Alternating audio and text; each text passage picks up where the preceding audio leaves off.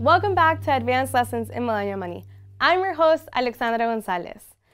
Have you ever felt like there's just not enough time in a day, and when you really boil it down, you don't even know where that time went?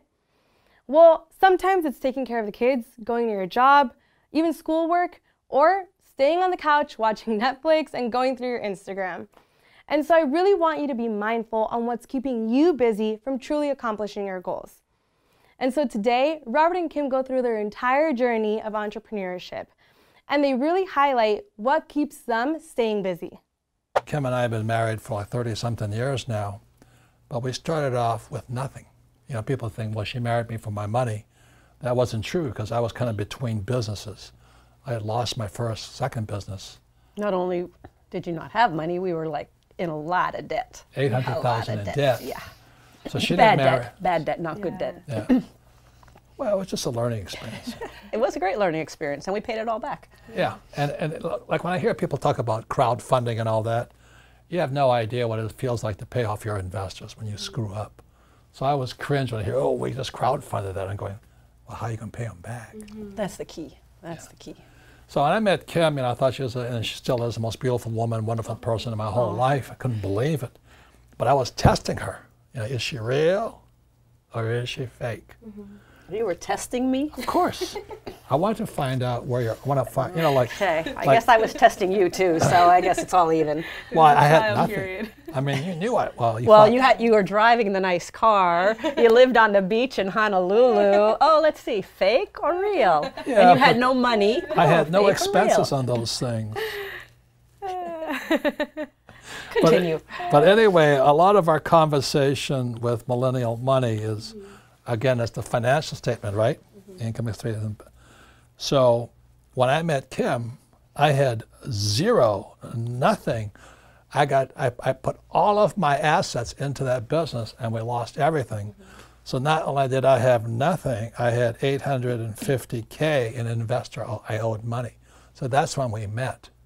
So I'm starting to fall in love with her, which wasn't hard. But anyway, I wanted to test her. Yeah. And so what was my first gift? We've been together about a month. About a month, yeah. It was not jewelry. It was not a nice dinner out. It was an accounting course. Yeah. Very romantic. What did most guys tempt you with? Oh, a trip to outer island, like to Maui for the weekend or Kauai for the weekend. And you know what that means, right, Alex? I say that means one room, mm-hmm. one room, not two rooms, one room. One room. That was their gift to me. Yeah, right. So I've been like the other slime dogs out there and say, hey Kim, you want to go to Maui, which means let's have sex, right? Mm-hmm. That's what it meant. But I figured no, I'm going to change. I'm looking for a different type of woman. Mm-hmm. So I said, Kim, that's an accounting course. Would you like to take it? And what happened?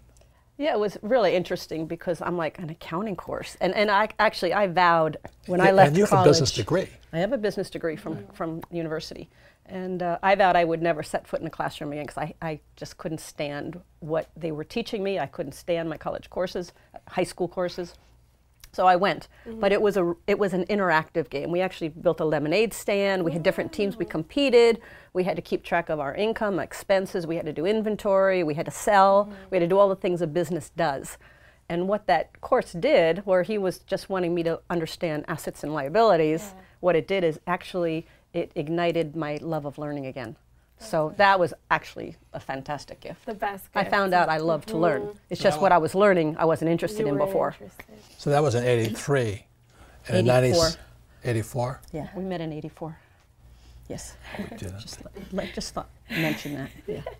Anyway, but out of that we built the cash flow game together in 96 because we had so much fun in learning by games.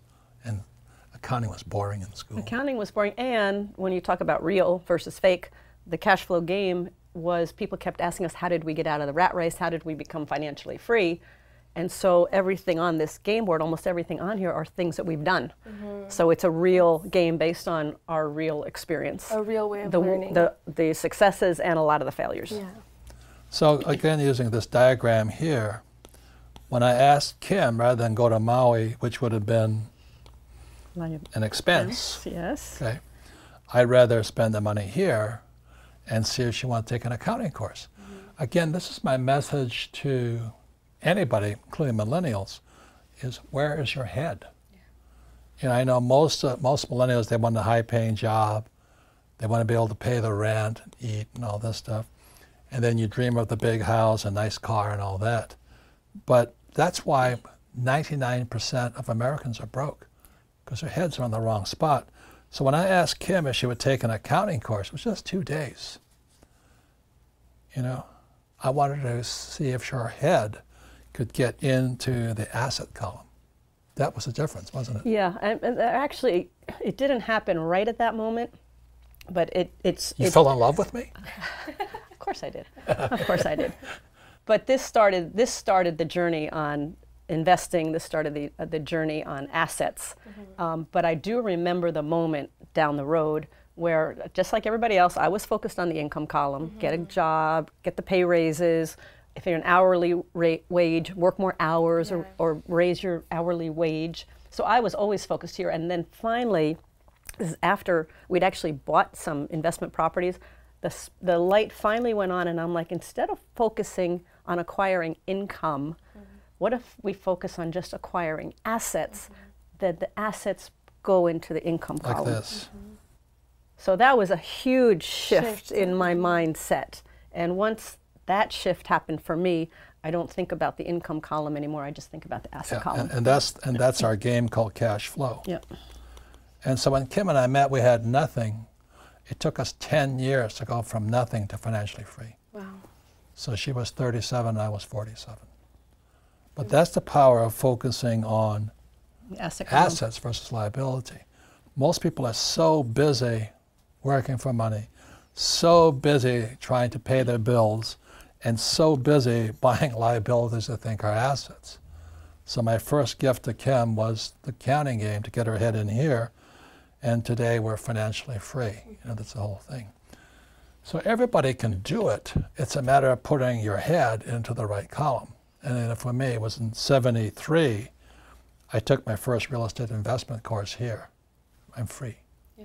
You know, I lost money, made money back, but I never got out of the asset. We're still, I mean, we're still practicing here every single day. Mm-hmm. Yeah. I'm working on a new project right now in the asset column. It's going to put a lot of cash flow into the income column because, mm-hmm. again, we're focusing on the asset column, not the income column. Mm-hmm. So and we did this thing on silver. So one of the first asset type things we accumulated, yeah. was silver bars. So tell. What was the price of silver back then? It was like $1.50 or yeah, something. $1.50 to $3. It was going back, yeah. and forth. So and today it's $60. Yeah. Oh, wow. So we started acquiring silver bars. Yeah. Because we could afford that. Mm-hmm. We were living in La Jolla, California at the time, and we looked good. Yeah. So our extra income, whatever extra cash we had, instead of putting into savings, we put it into buying silver bars. Mm-hmm. And little by little, we stacked them in our little closet in our bedroom. Mm-hmm. And it was in the back where the clothes hung over it, so we pushed it back there. And little by little, those stacks grew, yeah. just little by little. And the building almost fell down because we had so much of it. And so then we were looking to buy a personal residence and a personal house. And we were going to buy in La Jolla, but it was very expensive and not really what we wanted. Mm-hmm. And long story short, we found this beautiful, gorgeous 1930s house in Portland, Oregon. Wish we still had it, huh? Yeah, it was stunning. I mean, leaded glass windows, original tile, wood floors. Oh, it's beautiful. And we had no credit, bad credit, and no money for a down payment. Mm-hmm. And so the woman who owned the house was also a real estate broker. And we said, if you can get us financing, we'll pay you full price. And she struggled, and she... $235,000. For our house, it's probably worth $6 million today. Yeah. Mm-hmm. Because I always say to you, it's best when markets crash. And the Oregon market had crashed, mm-hmm. while California was going up. Mm-hmm. We had a spotted owl thing. The environmentalists were trying to stop the loggers from cutting down trees. Mm-hmm. You can't cut down trees. Oregon's economy crashes because they're lumber. So got this gorgeous multi-million-dollar house for $200,000. Yeah.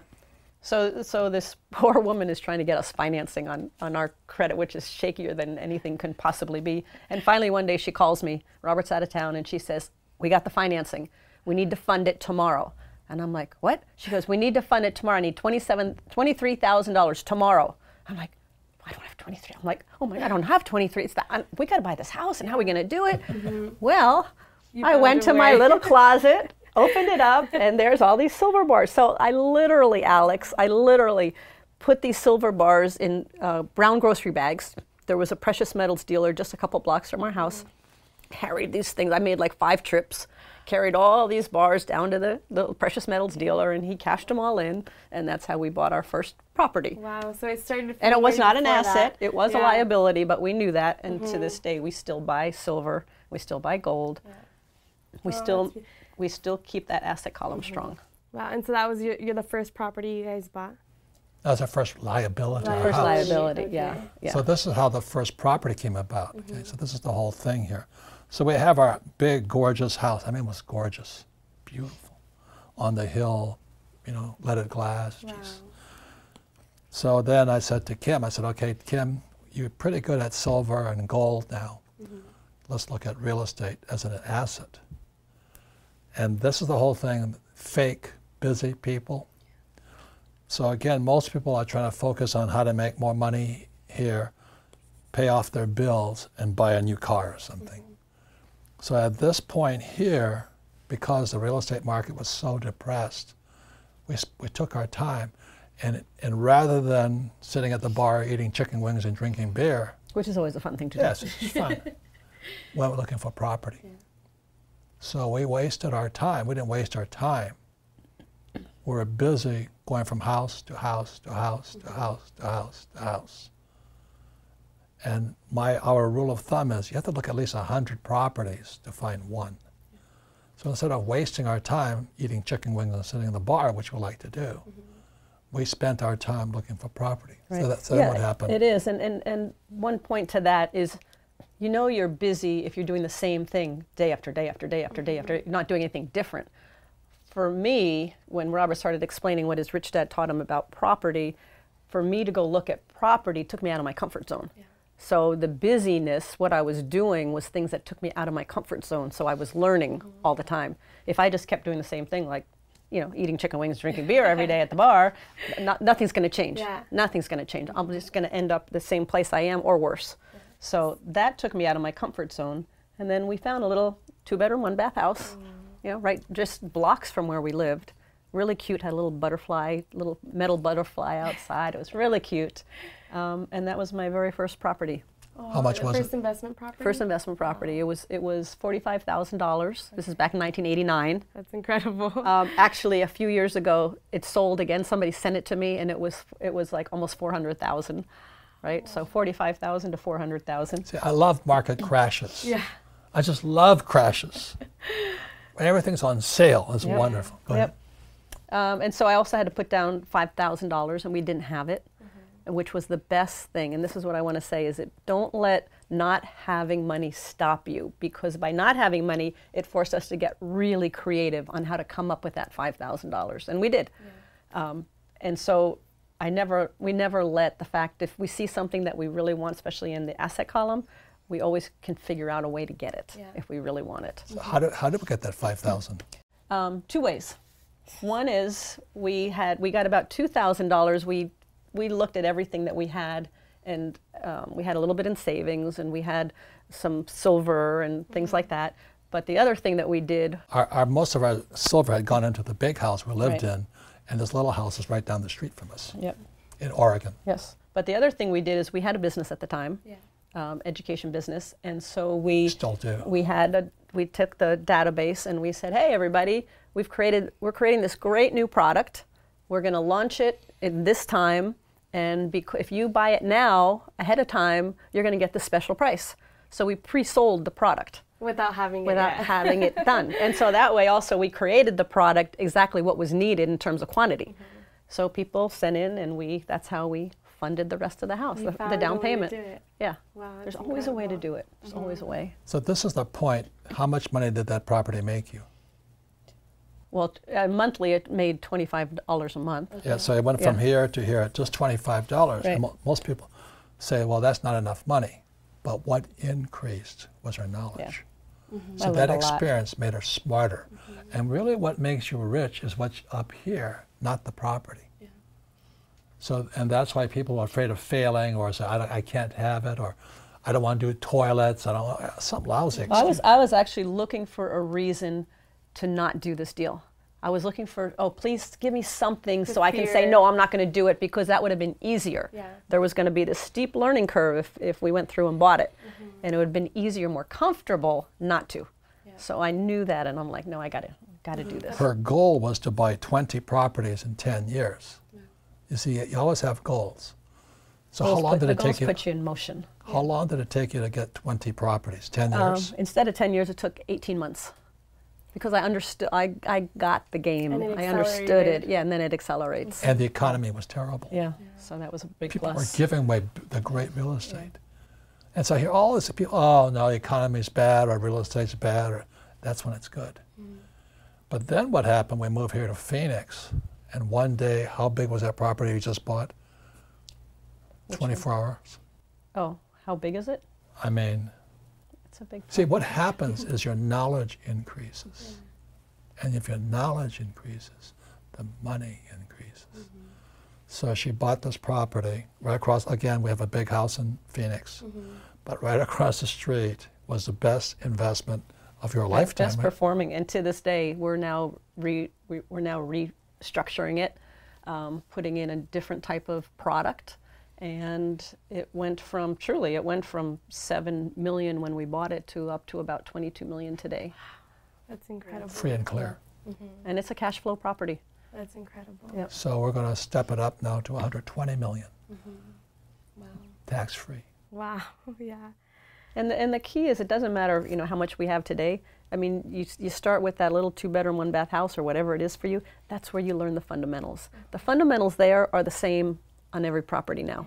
I mean, the formula is the same on every single investment property we have. It's the same formula, whether it's 2-bedroom, whether it's 500 units, mm-hmm. it's the same formula. And are we still in the asset column today? Yes, yeah, that's our rule. Our rule is never leave it.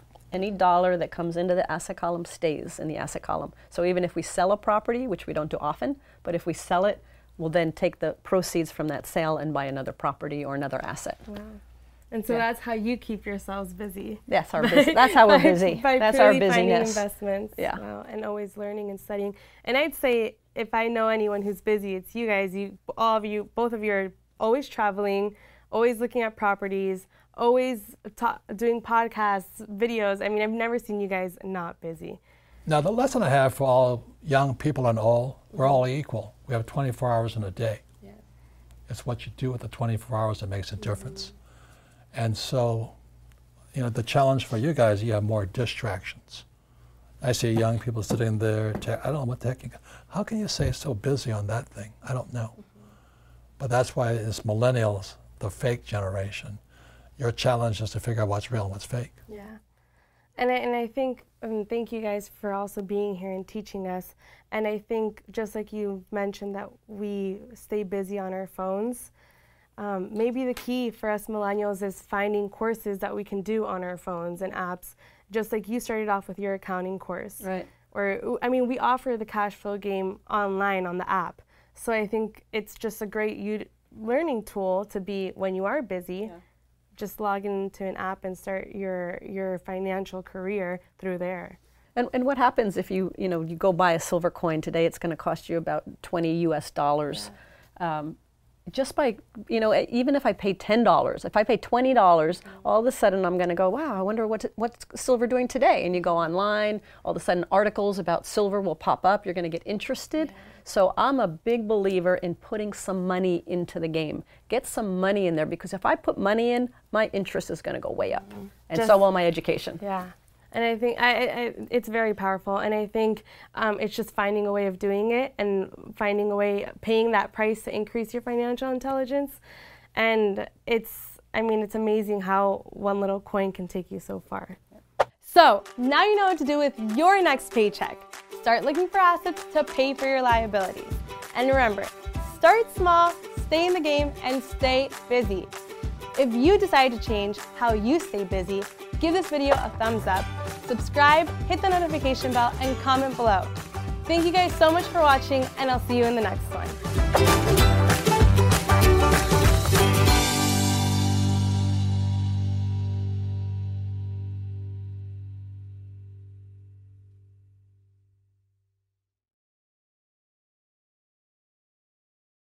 This podcast is a part of the C-Suite Radio Network. For more top business podcasts, visit c-suiteradio.com.